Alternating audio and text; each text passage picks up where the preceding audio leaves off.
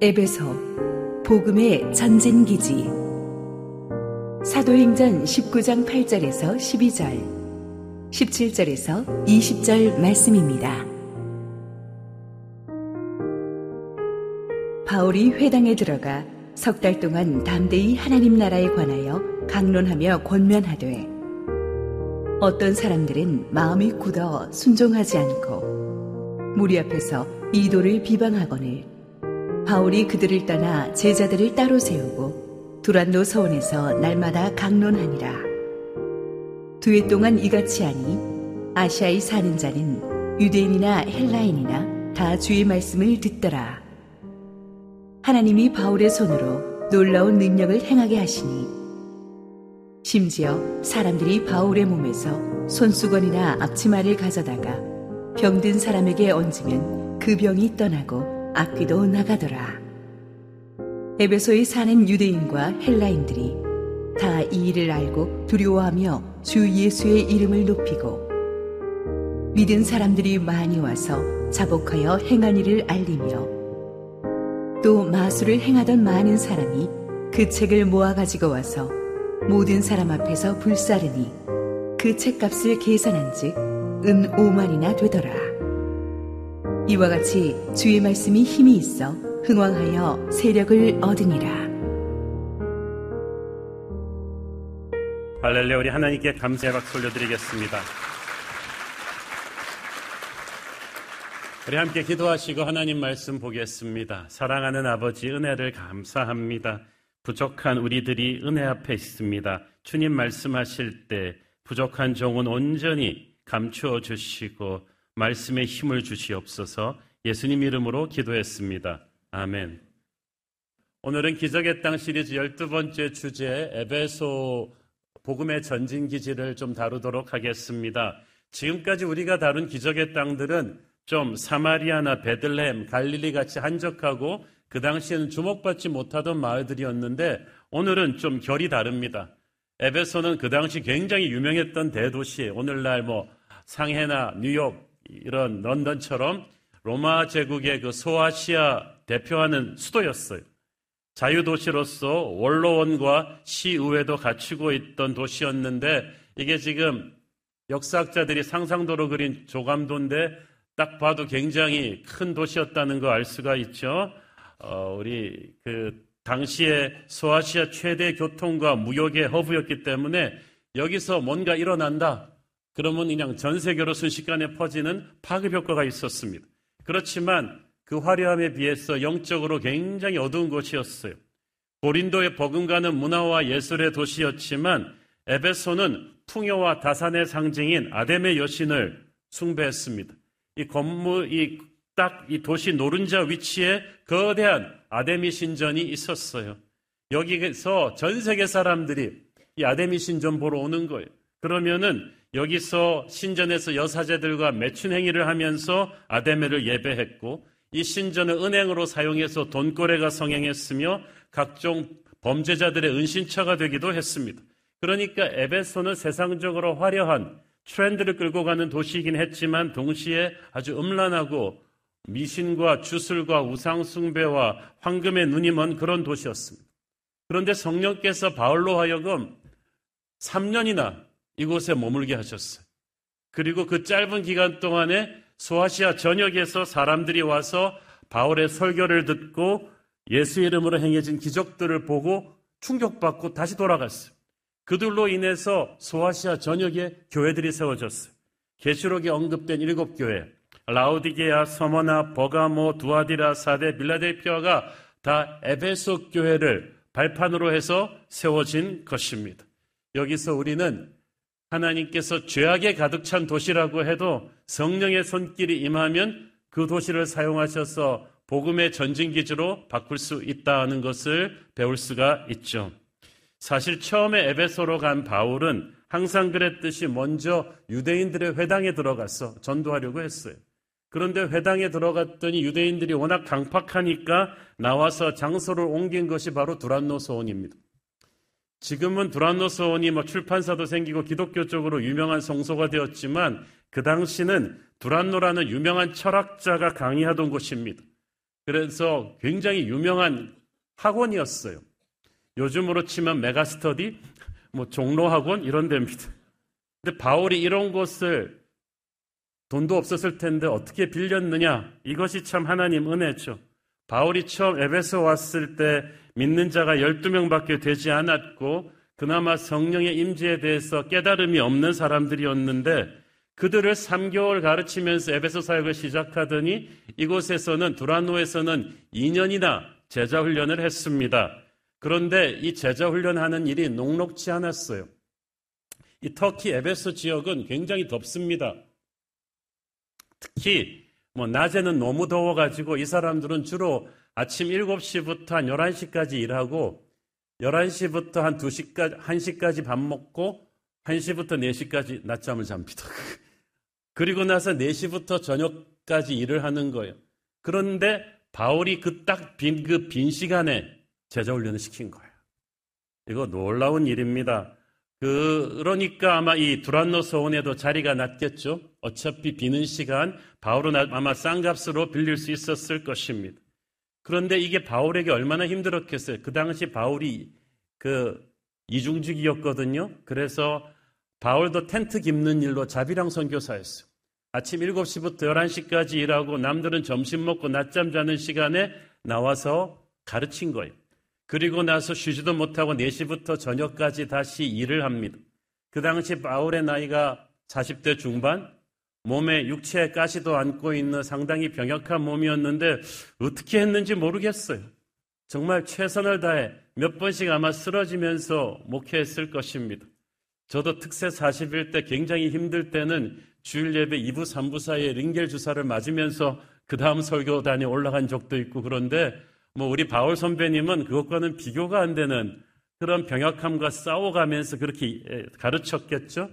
바울도 바울이지만 배웠던 에베소 성도들도 대단했습니다. 그 당시 에베소 성도들은 3분의 1이 노예들이었고 대부분 하류축 노동자들이었습니다.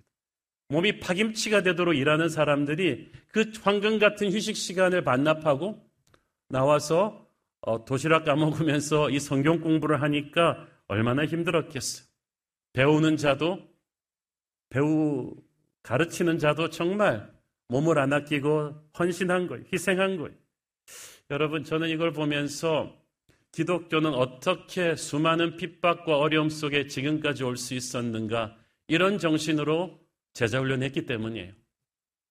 오래전 중국 공산 치하에서 믿음을 지켰던 지하교회 성도들의 간증집을 읽어본 적이 있습니다.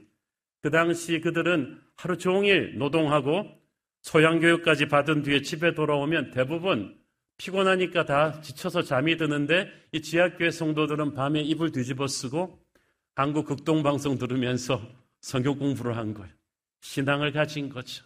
나중에 몰래 세례도 받습니다. 러시아 공산주의가 무너지기 전에 상황도 비슷했습니다. 하루 종일 공장에서 일하고 남들은 집에 와서 이제 밥 먹고 TV 보고 보드카 마시면서 취할 때 이들은 밤에 몰래 지하실에 모여서 기도하고 공부했습니다. 얼마나 졸리고 힘들었던지 서로 막 찬물로 냉수해 가고 얼음을 비벼 가고 그리고 서로 무릎을 꼬집어 가면서 성경 공부한 거예요. 이게 진짜 제자 훈련입니다. 그게 기독교입니다. 여러분, 좋은 세상에서 종교의 자유가 있는 데서 신앙생활하는 우리는 생각할 수도 없는 일이죠. 우리 기독교는 시원한 에어컨 바람 맞으면서 호텔에서 어, 그렇게 성경 공부하며 여기까지 오지 않았습니다. 편하고 좋은 시간 장소에서 여유 작작하게 이렇게 말씀을 배워서 성장한 게 아닙니다. 바울의 에베소 사역처럼 가장 힘들고 어려운 시간을 잘라서 건물주 눈치 보면서 빌린 남의 건물 두란노 서원에서 피곤한 육체와 싸우고 잠을 줄여가면서 말씀을 배우고 기도하며 훈련받은 영성이에요. 기독교는 그렇게 정예화된 제자들을 길러냈고 이 제자들이 로마 제국을 300년 만에 복음화시킵니다. 그런 어려움 속에서도 치열한 열정과 헌신으로 훈련받는 제자들이 만들어가는 것이 하나님의 나라입니다. 많은 사람들이 뭔가 자기 삶에 변화가 있기를 원하지만 자기가 사는 방법은 바꾸지 않으려고 합니다. 뭔가 희생하지 않으면서 더 좋은 것을 얻으려고 하는데 이런 건 어부성설이죠. 미래를 바꾸기 원한다면 지금 현재를 바꿔야만 합니다. 여러분의 인생에 새로운 브레이크드루가 일어나기를 원한다면 뭔가 바꾸셔야죠. 올 한 해 그렇게 잘 못했던 팀이 그 다음에 승리하기를 원한다면 그해 캠프에서 뭔가 다른 특단의 훈련을 받아야 되지 않겠습니까? 똑같은 식으로 훈련하고 그 팀이 어떻게 전력 보강도 하나도 안 한 채 다음 시즌을 기대할 수 있겠습니까? 우리가 지금까지 살아온 방법을 바꾸지 않는 한 고민과 갈등은 계속될 것입니다. 시간이 흐르면 나아지겠지. 이 말처럼 거짓말은 없어요. 시간이 흐른다고 나아지는 건 없습니다. 그저 과거의 잘못이 계속 반복되겠죠. 우리가 새로운 인생을 원한다면 지금 뭔가를 포기하고 뭔가 바꿔야 돼요. 그렇지 않으면 우리는 어영부영 교회만 다니는 무늬만 크리스천이 되고 말 것입니다. 그런데 여러분 그거 원치 않잖아요. 이왕 한번 예수 믿고 살 거 여러분 파워풀한 스테반 같은 어, 바울 같은 그런 크리스천 되고 싶지 않습니까? 말씀 충만하고 성령 충만해서 정말 누구를 위해서 기도해 주면 그 사람이 병이 낫고 그를 누르고 있던 어둠의 권세가 떠나게 되는 그런 능력, 나를 통해서 사람들이 변하고 복받는 그런 파워풀한 크리스천의 인생을 살고 싶지 않습니까? 그걸 원한다면 두란노 서원식 훈련을 받으셔야죠. 시간을 내고 잠을 줄이고 유튜브 보고 게임하는 시간 줄이고 아껴서 훈련 받으셔야죠.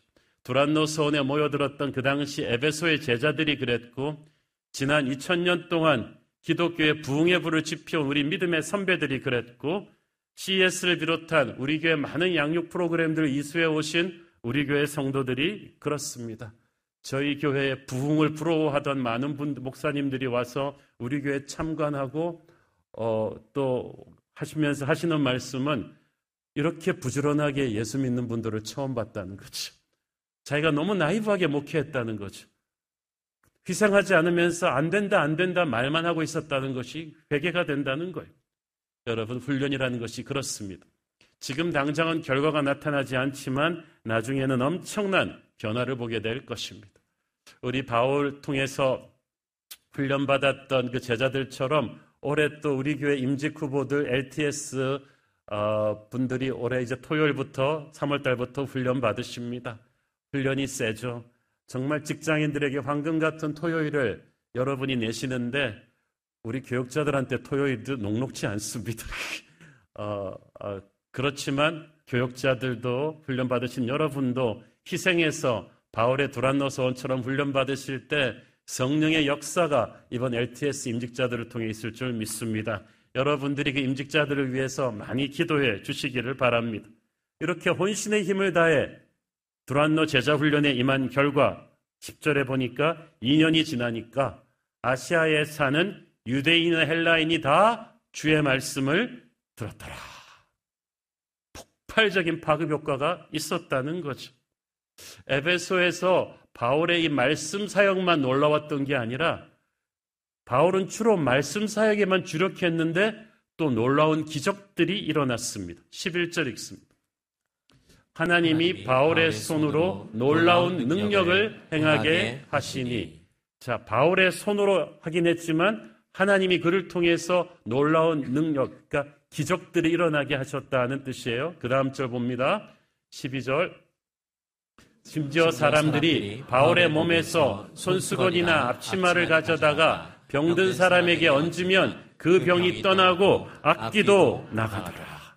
자, 어떤 분들은 이렇게 막 바울의 손수건이나 앞치마가 무슨 능력이 있는 줄 아는데 그건 아니에요. 하루 종일 노동하고 그냥 잘 안 빨아가지고 냄새가 퀴퀴했을 텐데. 그런데 그것만 갔다 온 저도 바울이 특별히 가서 안 쓰기도 하지 않았는데도 병이 낫는 역사가 일어났다. 자기 잘 보세요. 여기서 던지는 메시지가 있어요. 바울은 신유사역 전문가가 아니었어요. 사람들 세워놓고 막 안찰기도 하는 사람이 아니었어요. 그는 말씀 사역에 전무했던 사람이었어요. 2년 내내 말씀을 가르치고 그렇게 제자 훈련 시키는 중에 자기 자신에게서 능력이 나타나기 시작한 거예요. 여러분 CS 멘토 해보신 분들은 이 말이 무슨 말인지 아실 거예요. CS는 멘토링을 몇 번을 해야 진짜 자기가 변합니다. 가르치기 위해서 여러분이 말씀을 얼마나 암송하고 공부하고 하는 중에 여러분의 삶 속에서 말씀의 능력이 스며나가기 시작합니다. 바울이 그랬다는 거죠. 만약 내 말이 너희 안에 거하고 너희가 내 안에 거하면 무엇이든지 구하라. 그리하면 이루리라. 그래서 말씀 안에 붙잡혀 있는 바울한테 제자 훈련 받던 사람 중에 몸이 아프다 그러면은 형제님 기도합시다 그러면 병이 낫는 거지. 귀신이 떠나는 거지. 병든 사람이 낳는 육체의 치유와 몸을 어, 영혼을 억누르고 있는 정신적인 병들, 뭐 공황 장애, 불면증, 우울증, ADHD, 조현병 이런 것들이 막 낫는 역사가 일어나는 거죠. 그러니까 지금 바울이 가르치는 말씀은 지식을 축적하는 말씀이 아니라 우리의 몸과 마음을 치유하는 능력의 말씀인 거예요. 저는 우리 CS 하다가 순예배 하다가 여러분의 병이 낫는 역사가 있게 되기를 축원합니다. 그걸 의도한 건 아니었는데 그냥 성경 공부하는 중에 뭐 병이 낫고 귀신이 떠나가고 막 죽을 듯이 지끈지끈하는 두통이 사라지는 그런 과거의 어떤 트라우마부터 자유하는 역사가 있게 되기를 축원합니다. 요한 웨슬리가 그랬대잖아요. 그렇게 자기도 병이 많고 힘이 들어서 설교를 할 수 없을 것 같았는데 설교하면서 자기 병이 낫는 거죠. 그런 능력이 바울의 말씀에 있었다는 거예요. 하지만 동시에 그 놀라운 영적 전쟁도 있었어요. 영적 전쟁이 있었기에 회개와 부흥의 역사가 일어납니다. 17절 읽습니다. 에베소에 사는 유대인과 헬라인들이 다 이 일을 알고 두려워하며 주 예수의 이름을 높이고 이 일이 무슨 일이냐 하면 그 직전에 무슨 말씀이 있었냐 하면은 바울의 능력이 너무 크니까 이것을 시기한 이 제사장 스게와의 아들들이 있었는데 좀 뺀질한 친구들이에요. 그래가지고 어, 그 귀신 들린 사람한테 가서 자기도 바울 흉내 낸 거지. 자신은 없으니까 바울이 전하는 예수의 이름으로 귀신아 나갈지어다. 그랬더니 어떻게 됐겠어요? 귀신이 귀샤대기를 올려붙이면서 야 바울도 알고 예수도 아는데 넌 도대체 누구냐? 그래가지고 그냥 반쯤 죽도록 두들겨줬어. 그 간신히 목숨만 살려서 도망간 거예요. 아주 막 챙피도 그런 챙피가 없습니다.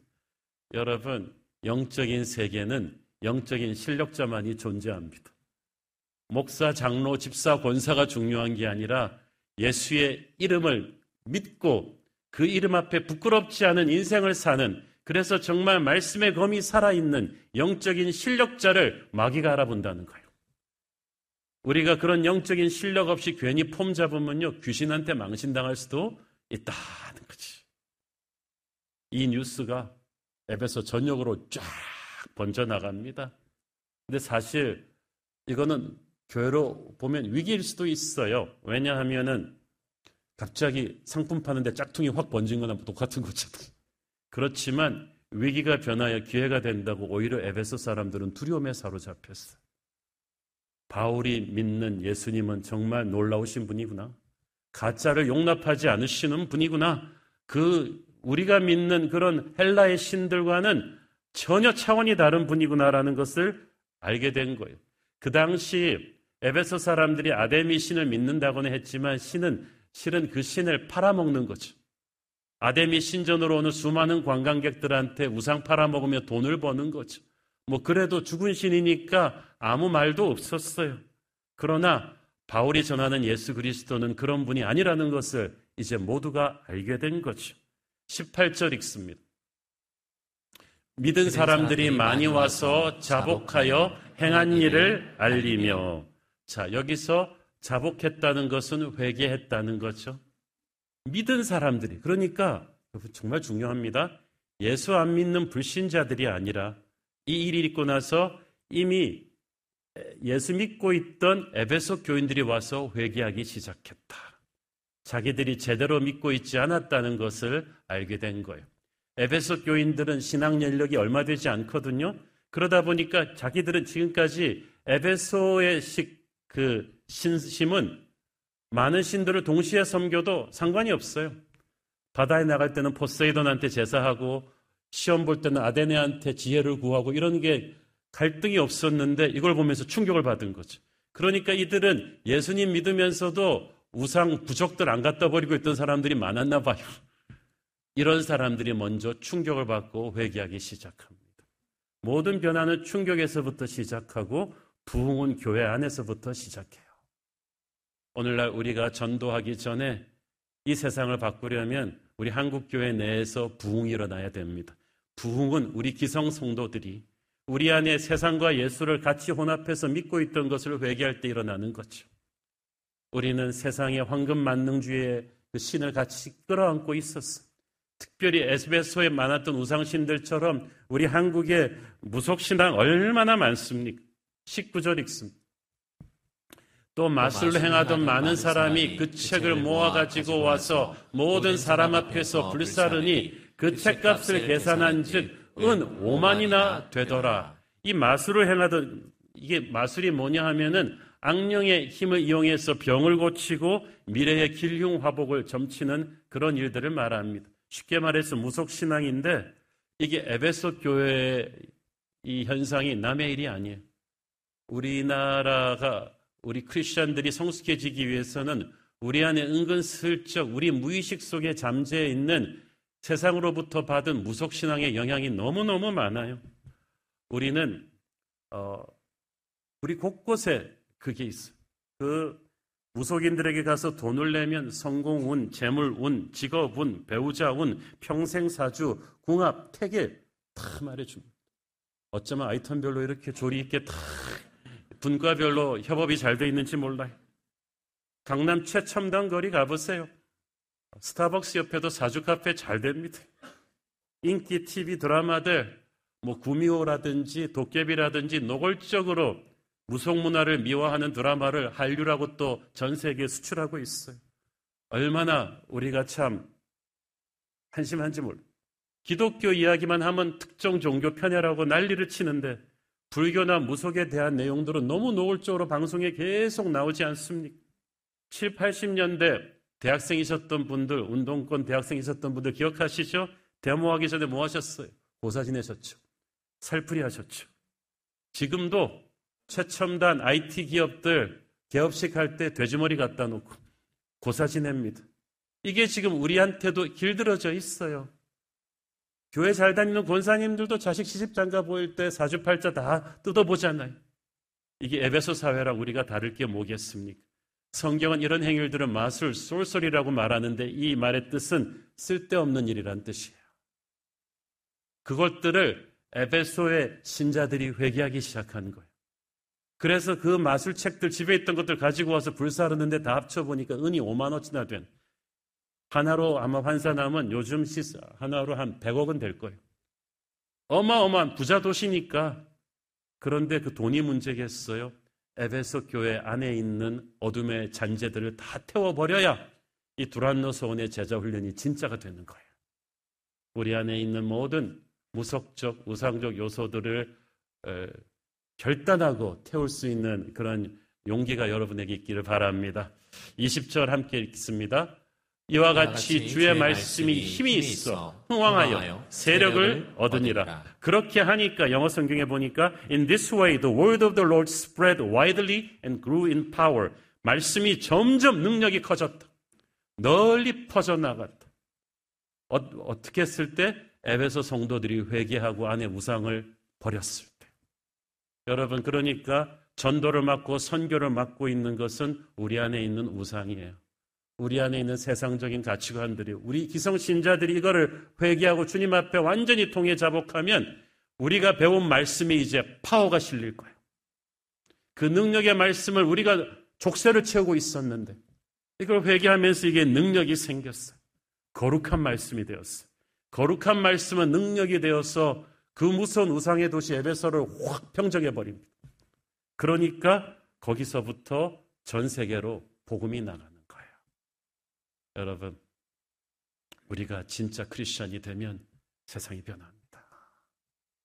우리 교회 성도들이 우리 안에 있는 세상을 속아내 버리면 우리 안에 있는 어둠의 권세를 주님 앞에 회개하고 자복한다면 우리를 통해서 말씀이 힘을 얻고 성령의 생기가 번전하게 되는 역사가 일 줄을 믿습니다. 그 성령의 생기가 도시를 바꿔요. 두란노 제자들을 통해서 나갔던 성령의 생기가 에베소를 바꾸었듯이 우리를 통해서 흘러나가는 성령의 생기가 이 타락하고 문제 많은 서울을 바꿀 수 있게 되기를 바랍니다. 오늘날 우리는 교회를 성장시켜 달라고 기도하지 거룩하게 해달라고 기도하지 않았어요. 성공시켜 달라고 기도했지 주님 뜻대로 살겠다고 헌신하지 않았어요. 그래서 우리의 메시지가 파워가 없어진 거예요. 세상이 교회를 우습게 본 거예요. 하나님 우리를 용서하여 주시고 우리 안에서부터 회개의 결단이 있게 하여 주시고 무릎 꿇게 하여 주셔서 부흥의 능력이 솟구치게 하여 주시옵소서. 바울의 제자 훈련의 결론이 이것이었어요. 그 다음부터 에베소 교회는 복음의 전진 기지로 쓰임 받게 됩니다. 에베소는 앞에서 얘기했듯이 로마 제국의 소아시아의 수도였고 무역과 교통의 중심지였고 정치, 경제, 문화, 예술의 메카였습니다. 성령께서 이곳을 바울로 하여금 복음의 전진기지로 삼게 하신 건 바로 이 이유 때문이었어요. 지금까지는 에베소가 가지는 파급 영향력이 나쁜 뜻에서 쓰였어요. 에베소는 음란 문화를 수출하고 우상 문화를 수출하고 황금 만능주의 문화를 사방에 수출했는데 이제부터는 아닌 거죠. 이걸 통해서 복음이 흘러나가게 돼요.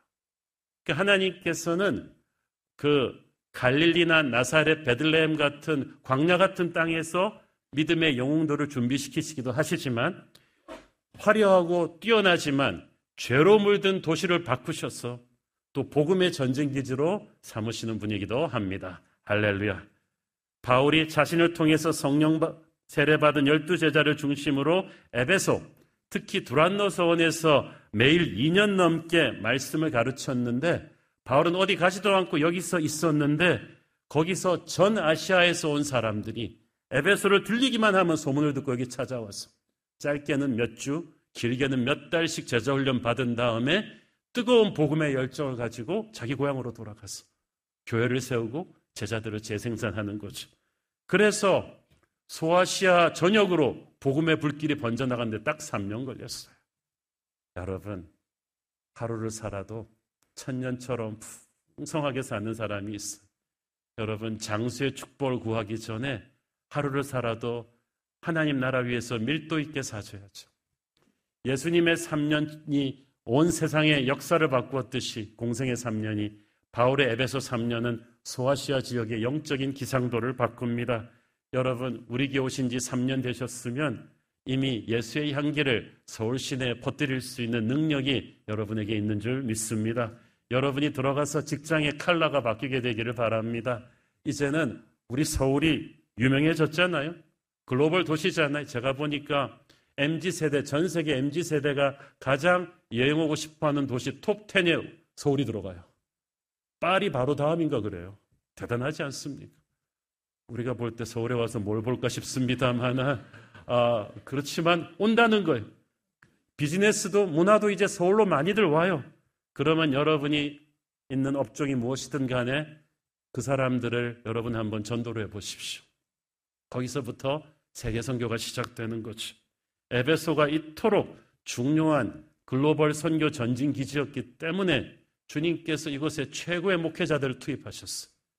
바울이 그렇게 항도시에 오래 있은 적이 없어요. 1, 2차 선교 여행 때도 보면 길어야 한 달? 보통 1, 2주 만에 교회 세우고 다녔는데 에베소만 3년이에요. 그리고 그 다음엔 당대의 설교자 아볼로가 와서 양육을 시키고 그 다음에는 바울의 후계자 디모데가 와서 목회했던 게 에베소 교회입니다. 그렇게 10년 넘게 목회를 잘하니까 에베소 교회가 소아시아 일곱 교회의 친정이 되는 거죠.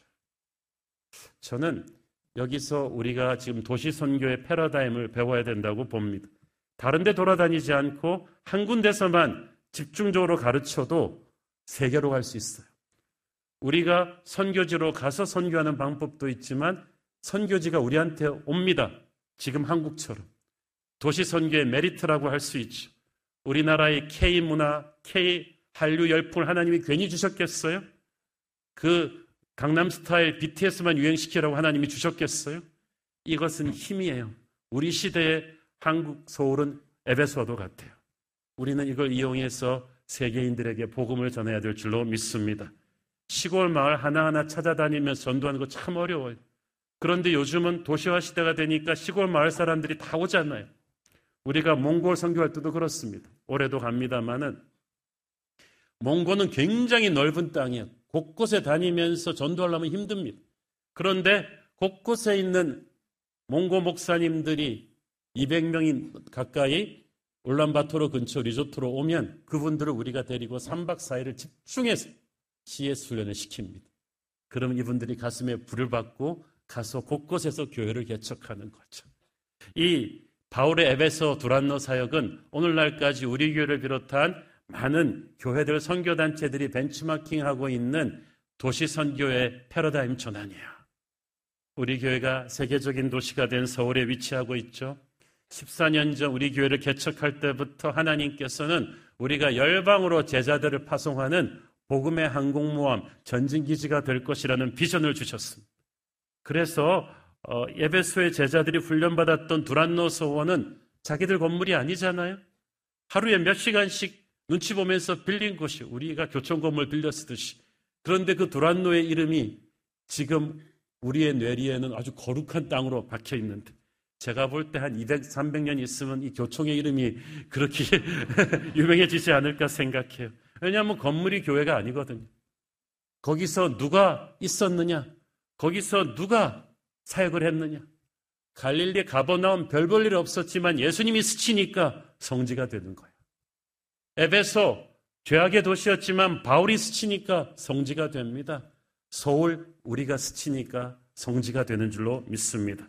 우리는 우리를 통해서 하나님께서 한국 교회가 다시금 회개하고 새롭게 태어나서 살아있는 능력의 말씀을 뿜어낼 때 우리를 통해서 성령의 생기가 서울 시내 곳곳을 뒤덮고 그러면 우리는 21세기 에베소 도란노 서원같이 쓰임받는 교회가 될 줄로 믿습니다. 한국교회 새로운 부흥의 총매제 저 여러분이 서 있는 이 땅이 될 줄 믿습니다. 기도하겠습니다. 주님 은혜를 감사합니다.